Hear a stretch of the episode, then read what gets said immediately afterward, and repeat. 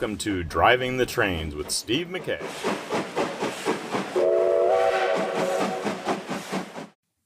Hey folks, Steve McKay here. Well, I survived Chattanooga. I did a little recording on the drive back from the airport, but um, I got some new uh, mics on the suggestion of uh, another podcaster, uh, Johnny from Train Shuffling, I believe it was.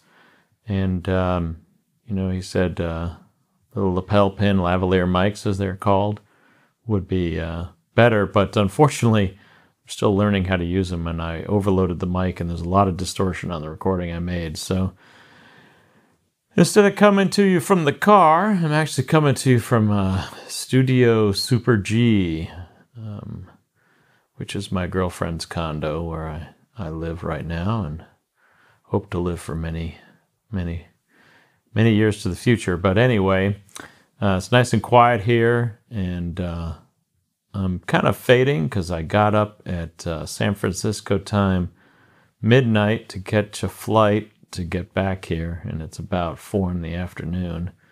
I did manage to sleep on a plane, but uh, needless to say, my neck is killing me because sleeping on a plane just isn't great for the neck. But I thought I'd give some observations on Chattanooga while they're still fresh in my head. And uh, let's start out with the fact that it was awesome. Just a great convention. Um, about 60, 70 people there playing 18xx from 8.30 in the morning till 4.30 in the morning. Nah, I guess not quite that late. My, I didn't end I didn't go past 2:30 in the morning on any night, but I went to past 1:30 in the morning on every night. So quite a bit of uh, train gaming got in there, and I made it a focus to uh, try out a lot of different games. Um, and so I'm glad I was able to do that. Got to play with some different players too, although I played with some of my buddies uh, from the regular game group out here in San Francisco. Quick note uh, if you're out here in San Francisco, you know, I mentioned that uh, most of the time my podcast is going to be on my commute to our Wednesday night game. It's actually a public game. Um, we post on meetup.com, uh, East Bay Train Gamers. And so if you're going to be in the area and you want to come out and play a game with some people who play 18xx on a regular basis, we meet over at uh, Berkeley Victory Point Cafe on Wednesday nights. Um, search for us on Meetup. We do request that you sign up, um, and it is a moderated sign up because we want to make sure we don't get uh, folks who are just looking for yet another game of uh, you know casual train games. Um, but yeah, you know it's open. Come and join us. Come play some uh, some 18xx. But anyway, back to Chattanooga. Um, so the first thing I was absolutely shocked by was I actually did fairly well in the tournament. I don't know. Uh, Portland, when I went to Portland, we there's a tournament there, and it's a similar sort of thing. You turn in a score sheet. I don't think I turned in score sheets for half the games I played. I didn't really pay attention. I think I finished middle of the pack or something like that. But uh, I finished sixth um, in Chattanooga. I was pretty shocked by that. Of course, they only gave plaques down to fifth, so you know I didn't get any treasure to bring home, but uh, maybe maybe next year I'll manage to crack that top five. I doubt it. I'll probably be back to the middle of the pack. Uh, I got a chance to to talk to um, Clayton, the guy who uh, runs the uh, the scoring system, and because I wondered why I was doing so well. And apparently, the uh, scoring takes only your top four games, and there was a bonus point for playing the the game of the Con or whatever it was called, the, the, the theme game, which was 1862, and I managed to get in into play of that. But the um, the main challenge is you got to do well in four games. You're rewarded for the more players that are in the game, and they only count one title each. So if you're someone who's really good at one title and you might be trying to win the tournament by going around trying to convince large groups of people to lose to you, and I think there was at least one or two people trying to do this, uh, it won't work. They've got you figured out. You got to play at least four different titles because otherwise you're only going to get points for one game. Um, And I guess my strategy of wanting to try lots of different things paid off. And because I managed to win several different games that I'd never played before, um, that was uh, that was to my benefit. So yeah, I was I was pleasantly surprised. I, I still consider myself a pretty average player because in the group I play with, I win maybe ten to fifteen percent of the time. And I play with guys uh, like Adam, who probably wins twenty five to thirty percent of the time, and Andy, who similarly wins that much, and uh, the rest of us, five or six folks, kind of split the rest of the wins. So someday I'll be like them. Anyway, um, back to the con.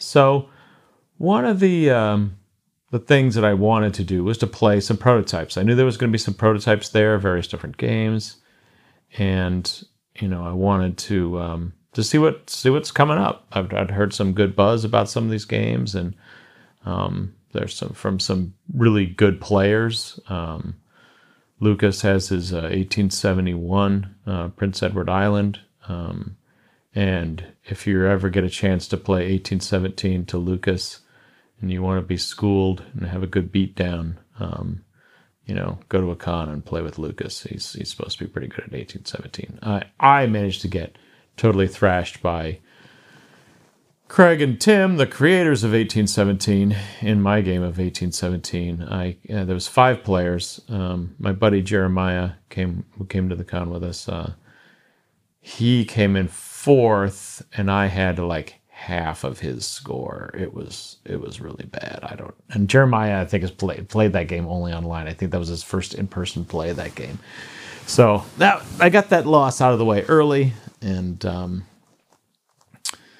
yeah, I, I, I think the the official tournament didn't start till Friday, and I think Thursday we showed up Wednesday night and played a game, and then Thursday all day, and I don't I think I didn't come above third or anything, but I got all my losses out of the way early and did much better the, the other days.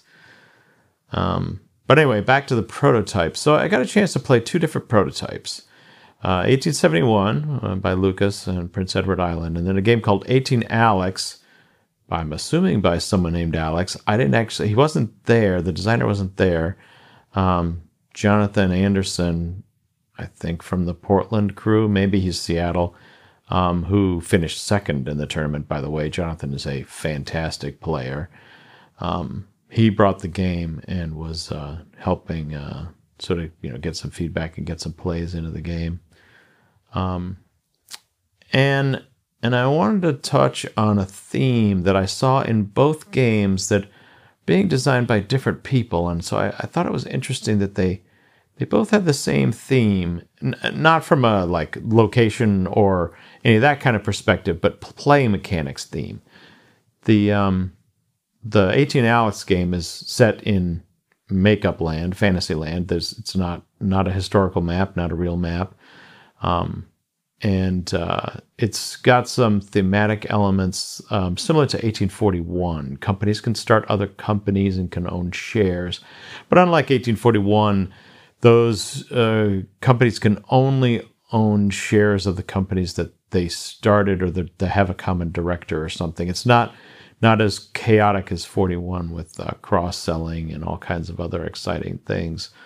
Um, and uh, and so one of the one of the things that both of these games featured, which is not necessarily a positive thing, or rather is not a positive thing, um, is they had maps that didn't encourage interactivity.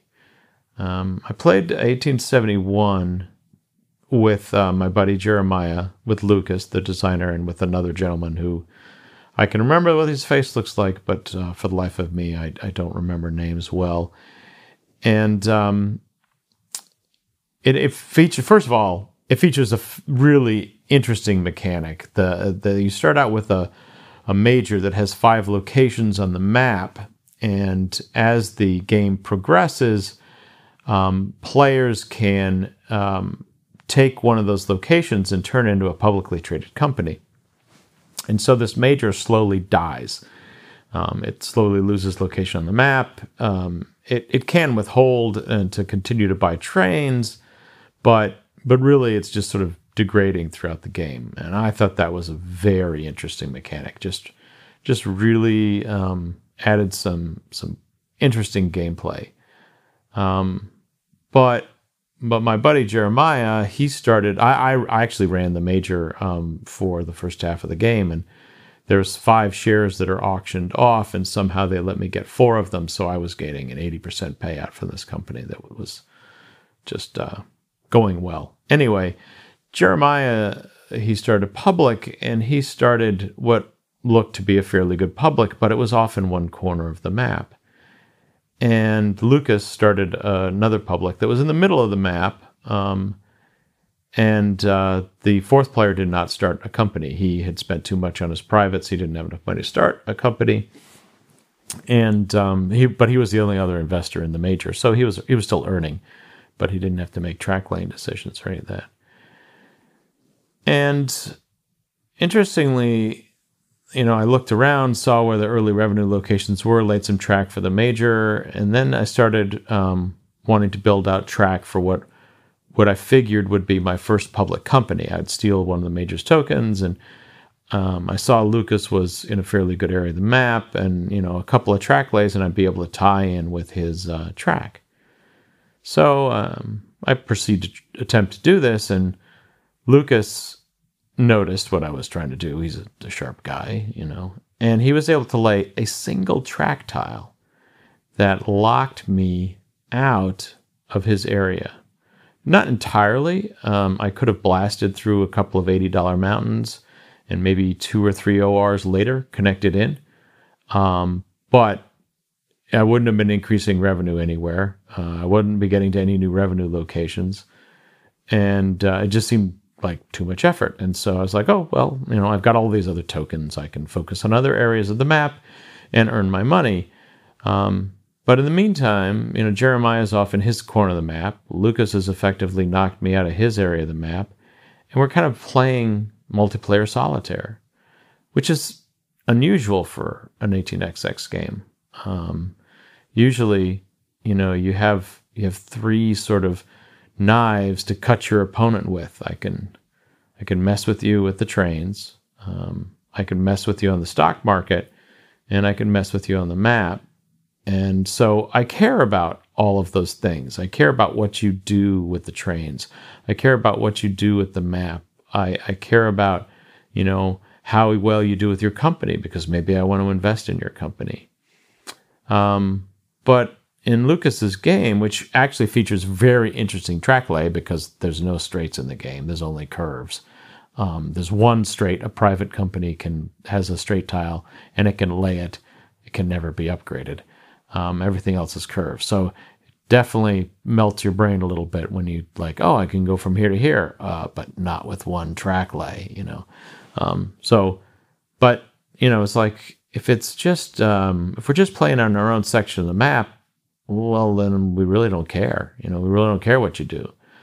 Um, and uh, and the interesting thing was that 18 Alex was very similar in this regard.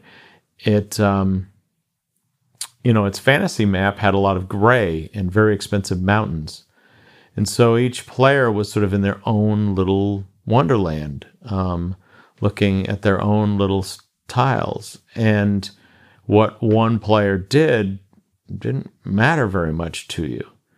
Um, and so I just thought this is a an an interesting that two games both appear at the same time from different uh, designers, and yet they both kind of you know have dulled that aspect of 18xx, and um, I think I think I'm I'm not sure the designers understand that, um, or if it's a conscious design choice.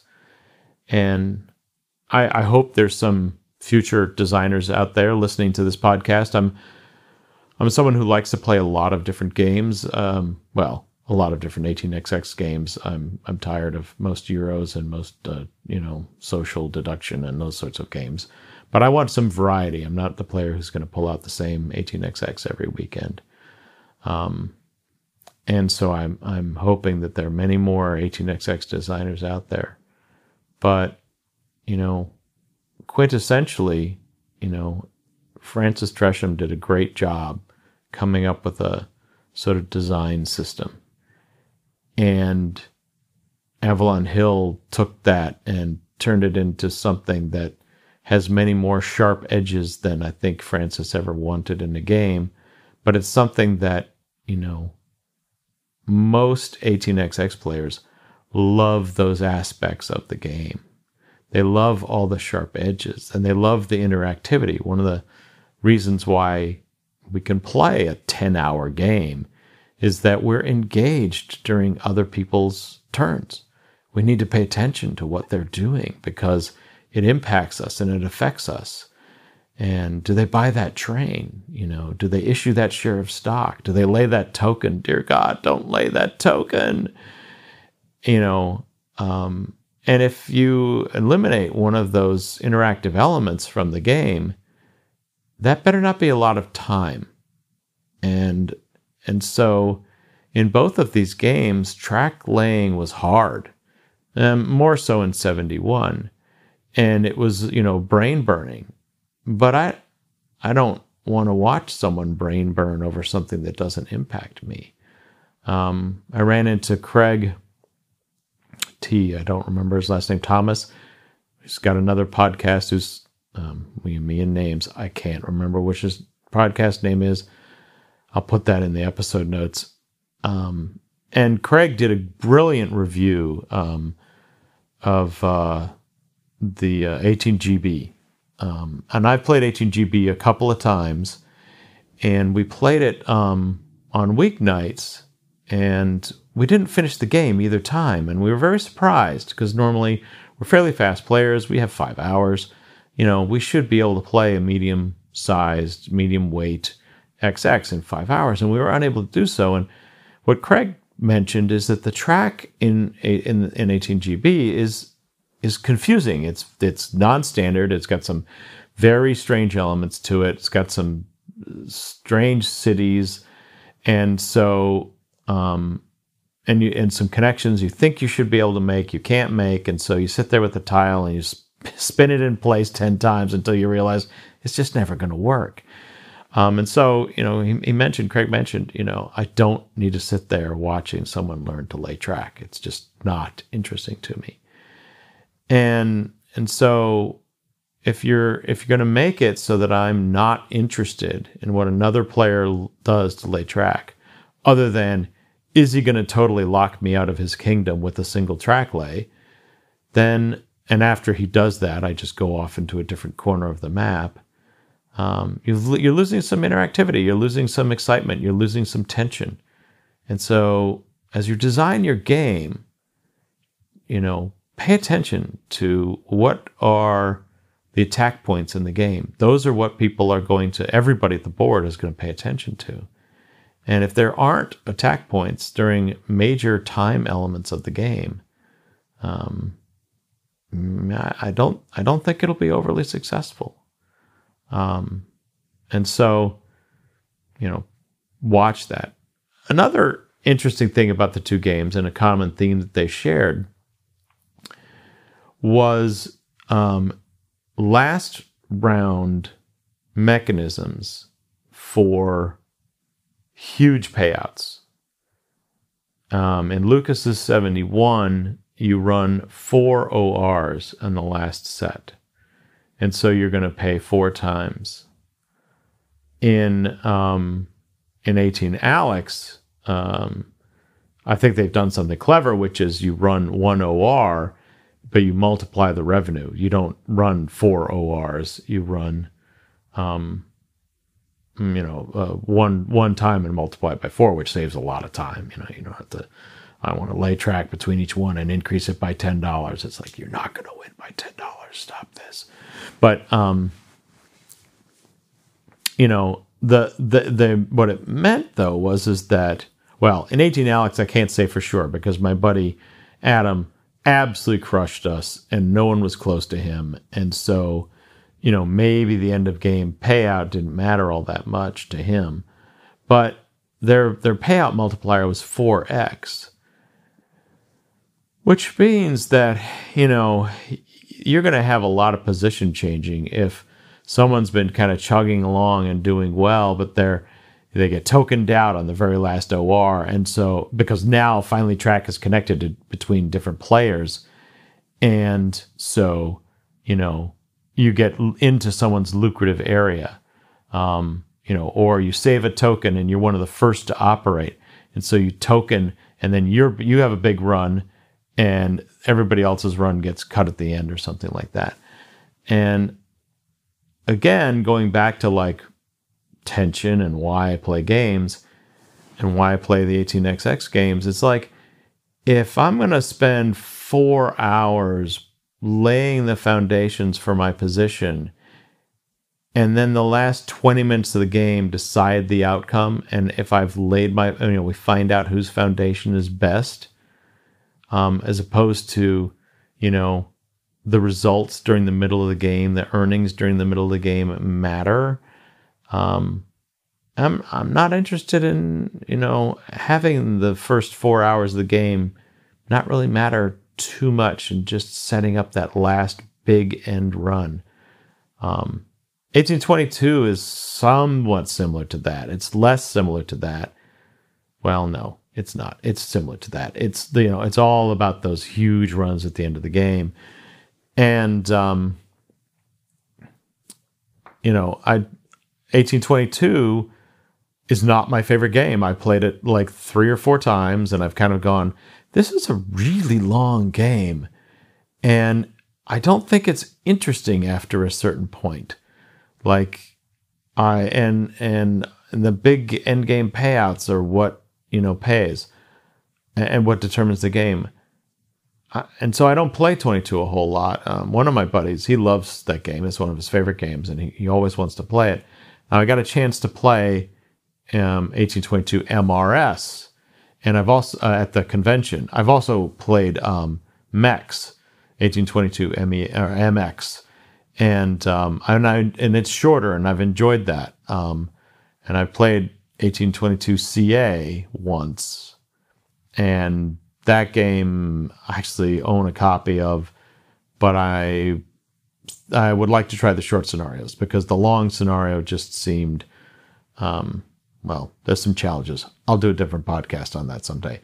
Anyway, I got to play MRS, and MRS we played it in you know four and a half hours or something, something like that, fairly snappy, and um, I really enjoyed the game. Um, but and I maybe one of the reasons I enjoyed the game is I crushed people by a significant margin um, and so it's always feels nice to win.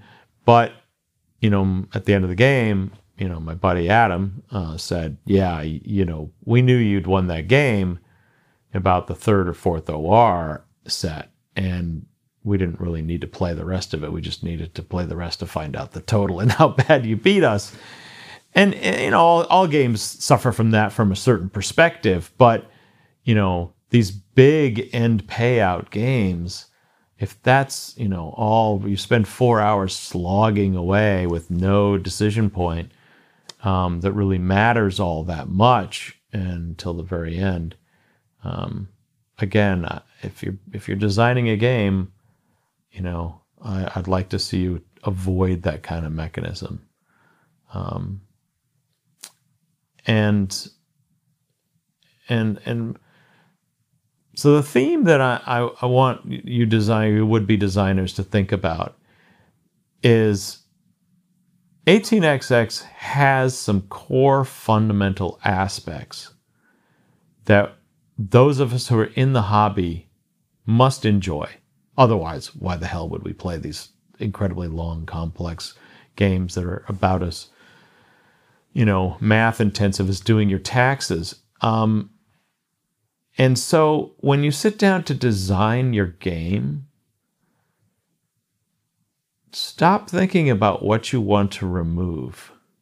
I feel like the the prototypes that I played they were sort of designed by players who went, I like 18xx, I really enjoy this thing, but I hate that you can do X to people. Um, I hate that people can come in and mess with my track lays. So I'm going to make a game that's hard for people to do that. And and so it, it was like both designs were removing elements that are sort of core and central to 18xx, um, while at the same time adding a lot of interesting other things. Uh, don't get me wrong. And um, and and so when you sit down to design your game, don't focus on what you're going to remove from the rules of the core of 18xx. Focus on what you're going to add or, or, or how you're going to slightly modify a mechanism. I just put up my podcast um, of my interview with Mark Derrick, and he said some some very sort of profound things, and sort of now I understand why I like his game so much. You know, he he he li- he wants shorter games. He wants games that he can get people introduced to the hobby and they might enjoy on their first play. And and so, you know, he wants a low bankruptcy percentage. He still wants it to be there. He still wants you to be able to bankrupt and end the game. You know, and that that tension and that threat needs to be present otherwise, you know, it's not very exciting. But, you know, he sort of makes it a little harder to do self harm. You know, you can't buy four two trains in the first OR and train lock yourself. Thank you. You know, thanks thanks for keeping us from from stabbing ourselves in the foot. But um, you know, at, but you can still bankrupt in that game. I've played games of that where people have been put into bankruptcy. You know, but it takes a little more skill and a little finesse. It's not like um, you know, six player 1830, which takes no skill in bankrupting someone. Like it's just a little bit of Russian roulette of who's going to take the bullet first, right? And so, you know, he's he's got. Yeah, I'm a big fan of his games, and so Mark Derrick, you know, has he's added to the core rule set to hit a design goal rather than subtracted from the core rule set to hit a design goal. Um, and and so, yeah, it was it was very very interesting playing these two different prototypes. Um, several people have asked me, "What was your favorite game that you played while you were there?" And um, I went there with the mindset of I wanted to play very different games than what I normally play. I, I achieved that to a certain degree. I mean, I like playing with my friends and we play games we know and like no one we didn't want to sit down in front of a table and say, okay, everybody start reading the rules and we'll start playing in an hour and a half, you know. So there, there's some aspect of, of having to play titles you know a little bit. But I get, got a chance to play Gary Mroczka's, and I hope I got your last name right, Gary. I, I can't look at it and say it, not that I'm actually looking at it. But anyway, um, Gary's uh, 18 NYC, which is a subway game set in New York City. What a shock.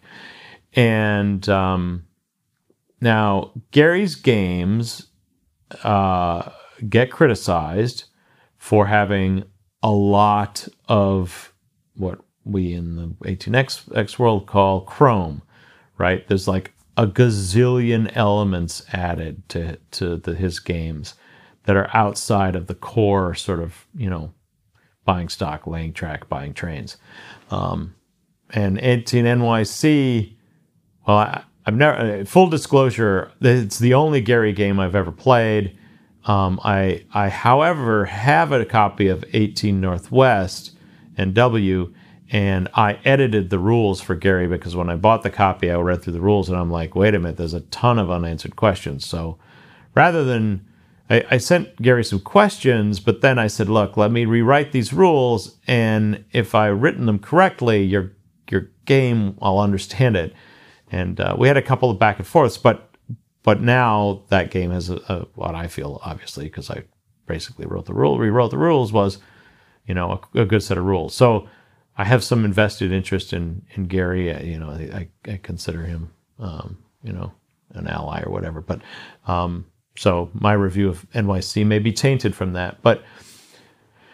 So NYC has a ton of privates. Can't even begin to describe all the privates. it has um, three minor uh, companies.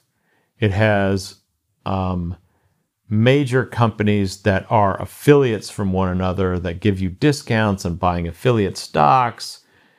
And um, it's got a government railroad that forms, and it's got not just, you know, it has subway tubes. It's not track, right? It's subway lines.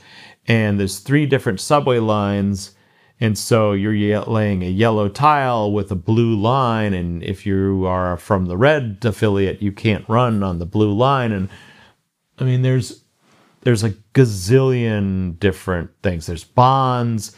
There's a ton of different types of trains, um, and you know all sorts of different little map elements. Um, and I was the only player who'd never played before um, but the other guys don't play it, didn't play it regularly. They're they're friends of Gary's, um, but you know, even in that game during play, we we found a couple of rules holes, you know, and I think Gary's friends are used to them. They're like, okay, Gary, you can't make a ruling based on the current board state. What did you think when you designed it? Like, don't make a ruling in your favor here. um, and but going back to like what was my favorite game I I think 18 NYC is is flawed. It's it's in need of of some streamlining, in my opinion. I don't think Gary would agree. He likes the, the gazillion elements, um, and but but it was it was an interesting game. It, it had a lot of fun things in it, and and it was highly interactive. Like even though some people were operating, Gary was kind of operating one side of the board uh, but I chose to, you know, operate in the central part of the board where a couple other players were playing, and and it was just it was just, you know, highly entertaining. Even though, you know, there's no way um, I fully grokked the rules. There was all kinds of things. I was like, oh, this is going to happen now. Okay. Um, and also, it's got random events, which is going to drive any 18xx player absolutely insane. Um, I got hit by, you know, I, I start a brand new company. I'm going to jump right into Times Square and Grand Central Station and and like dominate the world. And I start my company and we enter the OR. We turn over the event card and World War One breaks out and you can't build any track and build any stations. And it's like, what? Huh? I'm I, I, wait, wait a minute. I was going to lay a token in Grand Central this turn. Um, and so I, the, the, you know, it, it's like I said, it's not a perfect game, but it was highly interactive. I cared about what the other players did. I, I didn't, you know, I didn't just sit there wait for my turn and not pay attention. And um, and so I got to go think back and see if there are any other games that I played that were better than that. But um, yeah, I, I mean I, I really enjoyed um, Gary's 18 NYC, and and it was because it was so interactive. Um, and uh, I told Gary, I said, I haven't seen the rules to NYC. He just explained the game. I said, Gary, send me your rules. You know, sell me a copy of the game at cost, and that that'll be my payment for going through and fixing all the rule ambiguities. Um, but I, I want to play that game again, and uh, because it was so interactive. Now, convincing my buddies who don't like high chrome games to, to do this might be difficult, but we'll see what we can get them to do. Um, so, anyway, that's my initial thoughts on Chattanooga. Um, I'm convinced, uh, uh, I think I've convinced my buddy Adam uh, when we commute over to Wednesday night games to uh, to chat a little bit, so you'll hopefully get to hear his voice and not just listen to me drone away. Um, and maybe I think Jeremiah is also going to be doing some uh, interviews and things. Jeremiah is a very insightful player, um, and uh, he uh, it was it was him that was talking about uh, the uh, the lack of interactivity in the um, 1871 Prince Edward Island about the track laying and things. So he articulated that very well. So that's my, but like I said, this is my initial thoughts on Chattanooga. If you ever get a chance to go, or if you're thinking, should I go? It's, a, you know, it's a, I got to fly across the country or across the world. And, you know, Chattanooga has a great song about trains. And so, but I can't really think of anything else I want to do there other than play games in a hotel all weekend. Um, you know, highly recommend that that event, and hopefully Mark is able to uh, bring it to us many years in the future because it, it really is a gem. Um, oh, I do have one plea though. Um, when you go to Chattanooga or any other rail gaming convention, anywhere else where 18xx's played, I'm sure that you have a f- wonderful set of poker chips that you're very proud of. You've spent time finding $20 poker chips, or you've spent time having custom poker chips made for you. And what I want you to do is I want you to take a picture of those poker chips and bring that with you to show us.